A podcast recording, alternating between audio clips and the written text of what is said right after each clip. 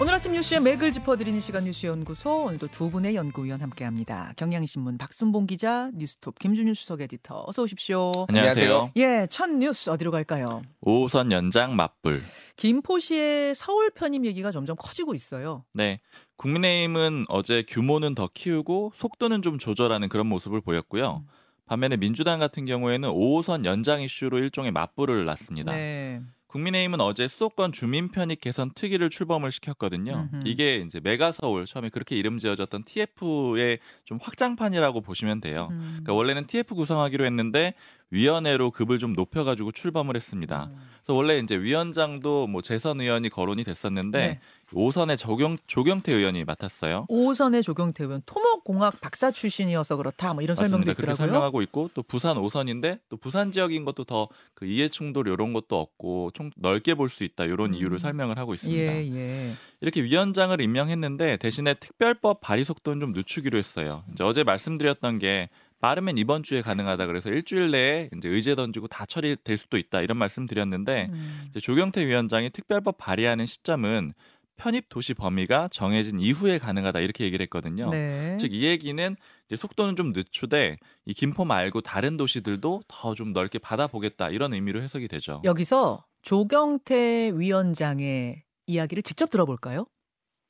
최소한 뭐 한 다섯 개 도시 이상은 참여할 거고요. 김포가 있고요. 고, 고양, 그 다음에 부천, 그 다음에 저 하남, 광명, 구리, 뭐 많네요. 그러니까 최소한 다섯 개 정도는 어, 다섯 개 이상은 그 합류할 한- 합류했으면 바람이고요. 자, 위원장의 물론 개인 의견이긴 하지만 다섯 개 이상이 합류했으면 좋겠다. 이 얘기가 어제 나왔어요. 네. 굉장히 커지는 거죠.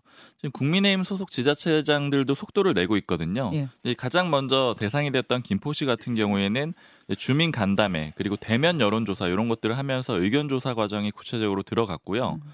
그리고 어제 구리시도 서울에 편입되길 원한다 이런 입장을 발표를 했습니다. 예. 백경현 구리시장이 입장을 발표한 건데 국민의힘 소속입니다. 네. 자, 어제 입장 발표하면서 하는 얘기는 교통 좋아지고 부동산 가치 오르고 또 한강 개발 산업도 잘 될 것 같다 이런 이유를 들었습니다. 자, 이제 오세훈 서울시장 입장이 궁금합니다. 너도 나도 다 서울이 되겠다고 하는 이 상황에서 서울시장은 어떤 입장입니까? 어제 뭐 당협위원장 만찬하면서 서울 지역이요 이제 의견 듣고 이런 과정인데 아직 구체적으로 딱 정해서 얘기하진 않고 있는데 근데 국민의힘 내부 얘기 들어보면은 네. 어제도 이제 이게 대선 후보들 간에 좀 이점이 있고 이렇다라고 말씀드렸잖아요. 그래서 음. 아마 전국적으로 찬성 쪽으로 좀 끌어갈 것 같다 이런 얘기들이 좀 나오곤 있습니다. 오세훈 시장이. 네. 음. 그리고 국민의힘은 이제 민주당은 국민의힘을 좀 반박했다라고 말씀드렸잖아요. 네.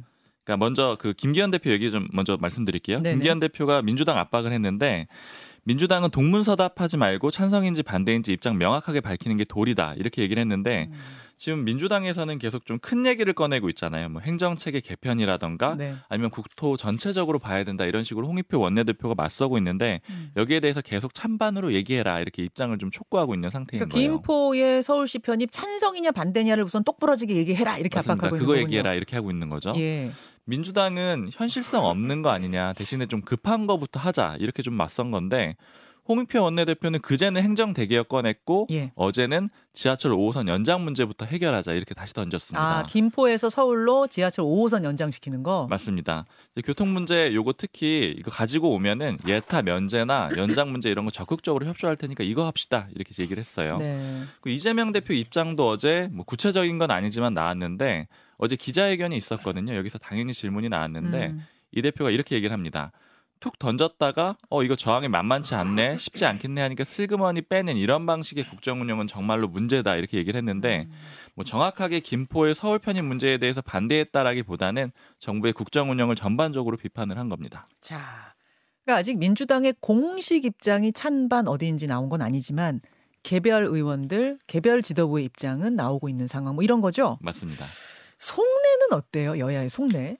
일단은 여당, 야당 모두 다 고민이 좀 많다라는 생각이 드는데 일단 여당 내부 얘기를 들어보면은 예. 일단 이 의제 던진 것 자체에 대해서는 굉장히 다들 좀 좋아하고 있어요. 뭐 특히 어제 들은 표현은 뭐 김기현 대표가 취임한 이래 가장 뭐 이름이 많이 나오는 얘기이고 음. 뭐 의제다운 의제를 던졌다 이런 얘기들도 있는데 음. 근데 이제 내부적으로 고민하고 있는 거는 네. 이 메가 서울이라는 이런 이름 이 프레임에 대해서는 좀 걱정을 하고 있는 그런 분위기가 있습니다. 메가 서울, megapolitan 서울 이거는 처음부터 이, 이, 이, 이 걸로 내세운 캐치프레이즈 내세운 거 아니었어요? 맞아요. 처음에는 이거 근거로 들었었잖아요. 네. 그러니까 서울이 좀 뭐 다른 대도시에 비해서 작다, 다른 국가의 대도시에 비해 작다 그래서 커질 필요가 있다 이런 주장을 했었는데, 네. 근데 이게 지금 자꾸 그 윤석열 정부에서 지방시대 열겠다라고 하는 그런 취지하고 좀 배치가 되는 게 부담이 되는 거예요. 아, 그뭐 다음 뭐 주제도 있는데 이런 것들이 좀 부담이 되고 그러다 보니까 이제 앞으로 이름 짓는 거 보면 좀 아실 수 있을 거예요. 네. 거기 좀 주목해서 보시면 되는데 어제 특이 발 족했다라고 말씀드렸는데 이름도 수도권 주민 편익 개선 특이라고 말씀드렸잖아요. 그러니까 뭐 음. 메가 서울 이런 이름이 안 들어가는 그러네요. 거예요. 그러네요. 다른데 아마 강조점을 둘 걸로 보이고요. 음, 민주당도 고민이 있다라고 말씀드린 게 네. 좀 적극적으로 의견 안 말하고 있는 사람들이 뭐 그러니까 뭐 김포 지역구라던가 아니면은 인접해 있는 또 그 지역구의 의원들 있잖아요. 네. 음. 얘기 잘 안 하고 있는데 구리, 광명, 하남 뭐다 뭐 고양 지금 이런 데 다 포함되잖아요. 그쪽 의원들 뭐 준비하는 분들은 지금 애매하겠네요. 맞습니다. 근데 어제 사석에서 뭐 그 지역구에 있는 의원하고 좀 얘기를 해보니까 솔직히 이제 뭐 좀 인구수가 많은 그런 지역구 같은 경우에는 주민들이 기대는 하는데 우리까지는 안 되겠지 약간 이런 느낌이라는 거예요. 근데 음. 만약에 김포가 되면은 우리도 합시다 이렇게 할 가능성이 높고 어. 그렇게 나오면은 그 지역구 의원으로서 그런 의견을 안 받아들이기가 좀 어렵다라는 거예요. 현실적으로. 네, 좀 그런 분위기가 있고요. 그리고 이 대표 입장도 하나만 좀 짚어보면은 이제 이 대표 측에 물어봤거든요. 이재명 대표요. 네, 앞으로 이제 입장 내실까요? 뭐 이런 거 좀 물어봤는데 어제 얘기한 그 상황에서 음. 오늘 즉답히해서 말씀하신 정도로 쭉 갈 겁니다. 어. 국민의힘의 정치적 함정에 빠지지 않겠다라는 거다 이렇게 얘기를 하더라고요. 어. 근데 이게 좀 주목을 해볼 만한 거는 예, 이제 예. 이재명 대표가 예전에 2017년 말에 썰전이란 프로그램에 남경필 지사랑 나와요 예. 당시에. 그때 성남시장이었는데 예. 그때 남지사가 수도권 대통합론 던진 상태였거든요. 맞아요. 근데 이 대표가 비판합니다. 이거 현실적으로 안 되고 자치와 분권에도 어긋난다 이렇게 얘기를 하거든요. 음. 이제 결국에는 입장 자체는 사실은 기존에. 정해져 있는 음. 건데 근데 이제 민주당 관계자들 하는 얘기는 이제 대선 후보로서는 이거 받기가 어렵다. 자 여기까지 분위기를 전해 주셨고 김준일 에디터는 돌아가는 상황 어디에 예, 주목하셨어요? 일단 민주당 얘기부터 하면은 이제 민주당의 스탠스가 당 차원에서 이제 찬반 의- 의견을 정확하게 안 내고 있잖아요. 네. 이게 이제 어제 이제 보도가 나왔는데 의원 전체 민주당 의원 전체가 속한 텔레그램 방에 이제 한병도 전략기획위원장이 김포 서울시 편입 논란 관련 대응 방안이라는 글을 올렸다라는 거예요. 어떤 글입니까? 그래서 내용은 뭐 요약하면은 민주당이 찬반 입장을 내는 순간 여야 간 정쟁화로 이제 사안이 확대될 것이고 음. 그래서 찬반 입장을 섣불리 내면 안 된다. 아 그래서 이제 당은 공식 입장 이런 거 발표 안 하고 있는 것이다. 예, 그래서 어제 이제 이재명 대표도 민생 경제 주제로 기자회견 열었는데 기자들이 물어봤어요. 사실 이거는 얘기 안 하겠다라고 했는데도 이제 워낙 핫하니까 물어보니까 음. 이렇게 얘기를 했어요. 그러니까 어 구- 중대한 국가 과제를 아무 생각 없이 훅 던졌다가 이거 저항이 만만찮네 쉽지 않겠네 하니까 슬그머니 모른 척하고 이런 식의 국정 운영은 정말 문제라고 생각한다라고 해서 방식에 대해서 약간 음. 스타일에 대해서 얘기를 했지 요게 찬성이다 반대다라고 안 한 거고 이제 이제 요게 아직 손익 계산이 다 이제 끝나지 않았을 수도 있고 아. 이런 거 나오면은 보통은 여기저기 다 여론조사 돌려보면 김포도 아, 돌려보고 예, 뭐 고리 예, 돌려보고 이제 예. 민주원거에서 이런 거 해보고 종합적으로 보고서가 나온 다음에 어떻게 할지가 나오니까 당론으로 나오기까지는 시간이 좀 걸릴 것 같다라고 음. 하는 것 같은데 일단 반대 목소리가 여기저기서 민주당에서도 나오고 있어요. 좀 애매한 스탠스를 가지신 분들도 있지만 예를 들면 김두관 의원 같은 경우에는 강하게 이제 반대 예전에 김포가 지역구였잖아요. 김두관 예. 의원이 지금 밖에 대기실에서 대기하고 계시는데 이분이 음. 이제 김포의 20대 의원이었고 예. 지금은 이제 그 지역을 떠난 상태이기 때문에 김포를 음. 잘 알면서도 조금은 객관적인 시각으로 볼 수 있는 지금 근데 김포를 사신대요 지금. 예, 주민이기 그러니까 예. 서울에서 의정 활동할 때는 김포 주민이기도 하고. 한번 제가 잠시 후에 직접 좀 들어볼게요.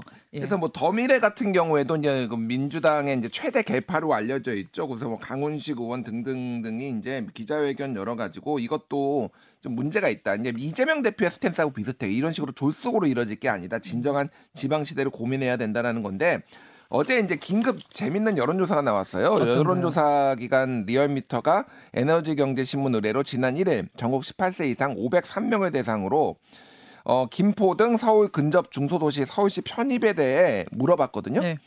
반대가 58.6, 찬성은 31.5, 잘 모르겠다가 10 이렇게 음. 나왔어요. 그러니까 반대가 훨씬 많고요. 이게 중요한 게 수도권이 중요하잖아요. 음흠. 서울에서는 반대가 60.6이 나왔고요. 음. 인천 경기에서는 반대가 65.8이 나왔습니다. 어 그래요. 더 높아요. 인천 경기. 어. 자, 이걸 해석을 이제 어떻게 하냐면은 일반적으로는 이게 김포나 이런 데서는 찬- 찬성할 수가 있지만은 예를 들면 거기에 접경하지 않은 수- 음, 데서는 인천 다, 바- 같은 곳. 다 반대할 수 있다라는 거예요. 알겠습니다. 요건 뭐 잠시 후에 좀 더 깊게 인터뷰로 풀어보고 일단 두 번째 이슈 가죠. 인서울 아닌 지방대. 정부가 지방 발전 카드로 교육 발전 특구란 거를 제시했습니다. 네, 뭔가요? 어제 교육부하고 지방시대위원회가 그 시안을 발표를 했습니다. 네.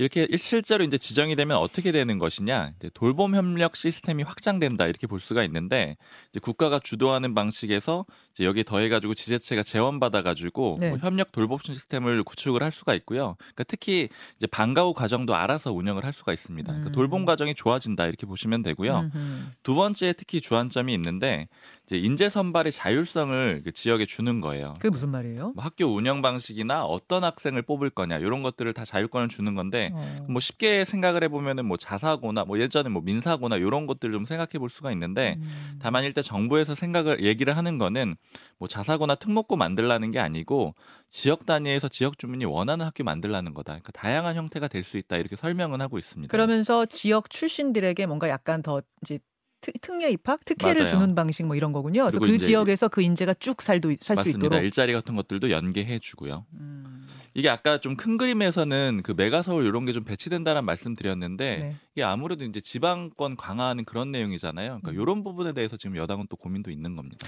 왜 지역에 있는 의대들은 그 지역 출신 고등학교를 나온 학생들을 30% 뽑아야 되고 뭐 이런 게 있거든요. 네. 요런 모델이 된다는 거군요. 예를 비슷합니다. 들자면. 네. 김준 수석 에디터 네. 이건 어떻게 보셨어요? 그러니까 이게 대통령 직속 기구인 지방시대위원회가 지난 9월에 지방시대 선포식을 가졌고 대통령도 이제 갔었거든요. 여기에서 아홉 가지 정책 방향을 제시를 했는데 그 세부 추진 방향이 나온 거예요. 음. 근데 사실 9월에 이게 있었잖아요. 뭐 네. 세부 추진 방안이 한 한두 달 만에 잘 안 나오거든요. 음. 제가 보기엔 좀 많이 이제 급했다. 이게 그러니까 수도권 집중론 이런 막 포화가 나오니까 이거를 좀 빨리 이렇게 발표한 거 아니냐? 중화시키려는 아. 거 아니냐, 뭐 이런 관측도 나오고 있습니다. 음. 근데 중요한 건 이런 거죠. 그러니까 자 지방 사립 뭐 지방 명문고 만들고 네. 그리고 지방대에 갈 수 있고 이거를 취업과 연계시키고 뭐 이런 큰 틀의 이제 얘기거든요. 그러니까 인재들이 지역에서 학교 나온 다음에 다 수도권으로 몰리는 거 음. 이거 막자는 거죠 결국 취지가. 네, 네, 그렇죠. 그러면 이제 지원을 학교에 지원을 한다라는 건데 근본적으로 그러면 왜 이런 부산에서 공부한 사람이 부산대를 안 가고 서울에 뭐 다른 대학을 갈까 생각을 해보면은 부산에 일자리가 없기 때문이에요. 음. 이게 그러니까 물론 이런 취지가 나쁠 건 전혀 없지만은 그 이- 일자리를 만들지 않고서는 음, 기본적으로 그쵸. 해결되지 않는 문제라는 거죠. 그러니까 예, 예. 그런 부분에서는 이제 이 여기에서의 어떤 구체성이 떨어진다라는 거가 하나가 있고 또 하나는 이제 이게 이를테면은 어, 특정 어떤 뭐 교육열을 좀 자극할 수가 있다는 거예요. 이게- 평준화가 되어 있는 상황이죠. 옛날에 이제 지방 명문고를 좀 그거 그리워하시는 분들도 있지만은 이게 굉장히 다시 이제 소위 말해서 특목고처럼 되는 가능성들 이런 것들이 굉장히 그러니까 그 교육 부담을 늘리는 그 지금 정부는 전체적으로 교육 부담 줄이겠다고 하고 있거든요. 음. 근데 이게 반대로 또 좀 방향이 아. 있다. 뭐 이런 지적들도 나오고 있어서 이게 이게 그래도 시범 실시니까 일단은 3년간 시범 실시 한거 나오고 결과를 보고한다라니까 그걸 좀 봐야 될 것 같습니다. 예, 지역 발전 카드로 꺼내든 이 교육 발전 특구에 대한 설명 좀 해드렸고요. 세 번째 이슈 넘어가죠. 세월호 해경 지휘부 무죄. 어제 대법원의 확정 판결이 나왔습니다. 네, 2014년 4월 16일이었죠. 세월호 참사가 있었는데 그로부터 9년 만에 최종적으로 대법원에서 무죄 확정이 나왔습니다. 당시 참사는 304명의 사망자가 나왔어요. 네. 부상자도 많아서 445명의 사상자가 있었고요. 이것으로 이제 형사처벌은 사실상 마무리됐다라고 볼 수가 있는데 김석균 전 해경 처장, 청장, 네. 그다음에 최상한 전 차장 이런 사람 포함해서 9명이 기소가 됐었거든요. 음, 혐의가 업무상 과실치사였습니다. 음. 그러니까 좀 설명을 해드리면은 참사 직후에 구조에 필요한 주요 임무 다 하지 않았다. 즉각적으로 태선 유도하고 선체에 들어가서 구하고 이런 활동해야 되는데 그거 못했다라는 거예요. 예. 법원 판단은 줄곧 무죄였습니다. 그리고 최종도 무죄로 나온 건데 1심 무죄, 2심 무죄, 3심 무죄. 맞습니다. 이게 입증이 돼야 되는데 그게 안 됐다라는 거예요. 즉 음. 막을 수 있고 예측도 할 수 있는 능력이 있었는데 그거 안 했다. 이게 입증이 돼야 되는데 거기까지는 아니다라고 법원이 본 음, 거고요. 그러니까 막을 수 있는데 고의적으로 안 막았다. 요 부분이 법적으로는 사실은 쟁점이 되는 맞습니다. 거죠. 법으로 따졌을 땐. 특히 이제 무기징역 받은 당시 세월호 선장이 거짓말로 해경에 교신을 했거든요. 이미 퇴선 명령 내렸다 이렇게 했기 때문에 몰랐을 것이다. 이렇게 좀 법원은 본 겁니다. 자, 여기까지 보겠습니다. 두 분 수고하셨습니다. 감사합니다. 김현정의 뉴스쇼는 시청자 여러분의 참여를 기다립니다. 구독과 좋아요, 댓글 잊지 않으셨죠? 알림 설정을 해두시면 평일 아침 7시 20분 실시간 라이브도 참여하실 수 있습니다.